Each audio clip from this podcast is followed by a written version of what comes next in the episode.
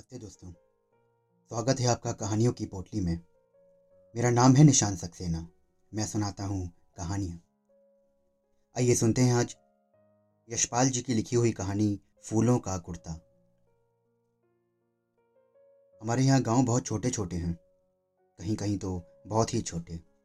दस बीस घर से लेकर पाँच छः घर तक और बहुत पास पास एक गाँव पहाड़ की तलछटी में है और दूसरा उसकी ढलान पर।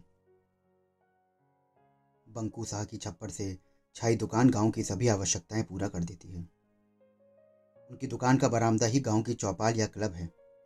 बरामदे के सामने दलान में पीपल के नीचे बच्चे खेलते हैं और ढोर उठा बैठकर जुगाली भी करते हैं। सुबह से जारी बारिश थमकर कुछ धूप निकल आई थी। घर में दवाई के लिए कुछ अजवाइन की ज़रूरत थी। घर से निकल पड़ा कि बंकू शाह के यहाँ से जाके ले आऊँ। बंकू की दुकान के बरामदे में पाँच सात भले आदमी बैठे थे। हुक्का चल रहा था। सामने गाँव के बच्चे कीड़ा कीड़ी का खेल खेल रहे थे। शाह की पाँच बरस की लड़की फूलो भी उन्हीं में थी। पाँच बरस की लड़की का पहनना और ओढ़ना क्या? एक कुर्ता कंधे से लटका था। फूलों की सगाई गाँव में फरलांग भर दूर, चूल्हा गाँव में संतू से हो गई थी। उम्र रही होगी, यही सात बरस। सात बरस का लड़का क्या करेगा? घर में दो भैंसें, एक गाय और दो बैल थे। ढोर चढ़ने जाते तो संतू छड़ी लेकर उन्हें देखता और खेलता भी रहता। ढोर काहे को किसी के खेत में जाए। साँझ को उन्हें घर हाँक लाता।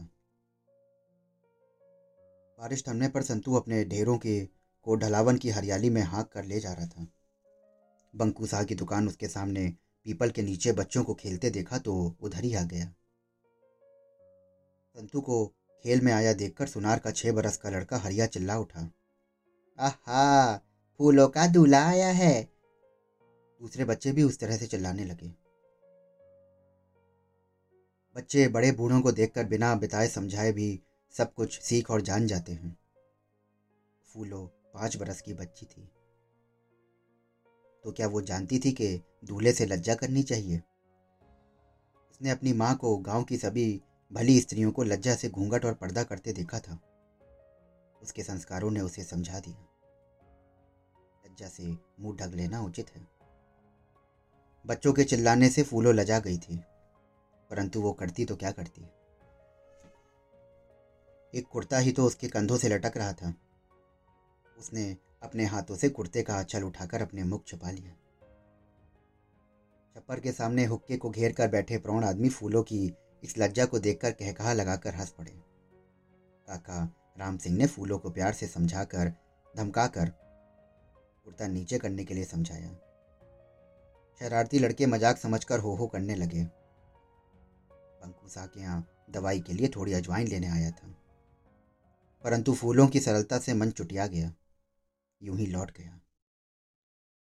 बदली परिस्थिति में भी परंपरागत संस्कार से ही नैतिकता और लज्जा की रक्षा करने के व्रत में ही क्या से क्या हो जाता है। तो दोस्तों, अभी आप सुन रहे थे यशपाल जी की लिखी कहानी, फूलों का कुर्ता। आशा करता हूँ कि आपको ये कहानी बेहद पसंद आई होगी।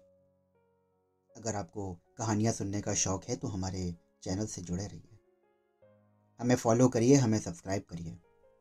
और आपको ये कहानियाँ कैसी लगती हैं, हमें ज़रूर बताएँ। डिस्क्रिप्शन बॉक्स में हमारा मेल आईडी और इंस्टा आईडी दिया हुआ है। तो हमसे जुड़े रहिए। फिर मिलता हूँ आपसे एक नई मज़ेदार कहानी के साथ। धन्यवाद।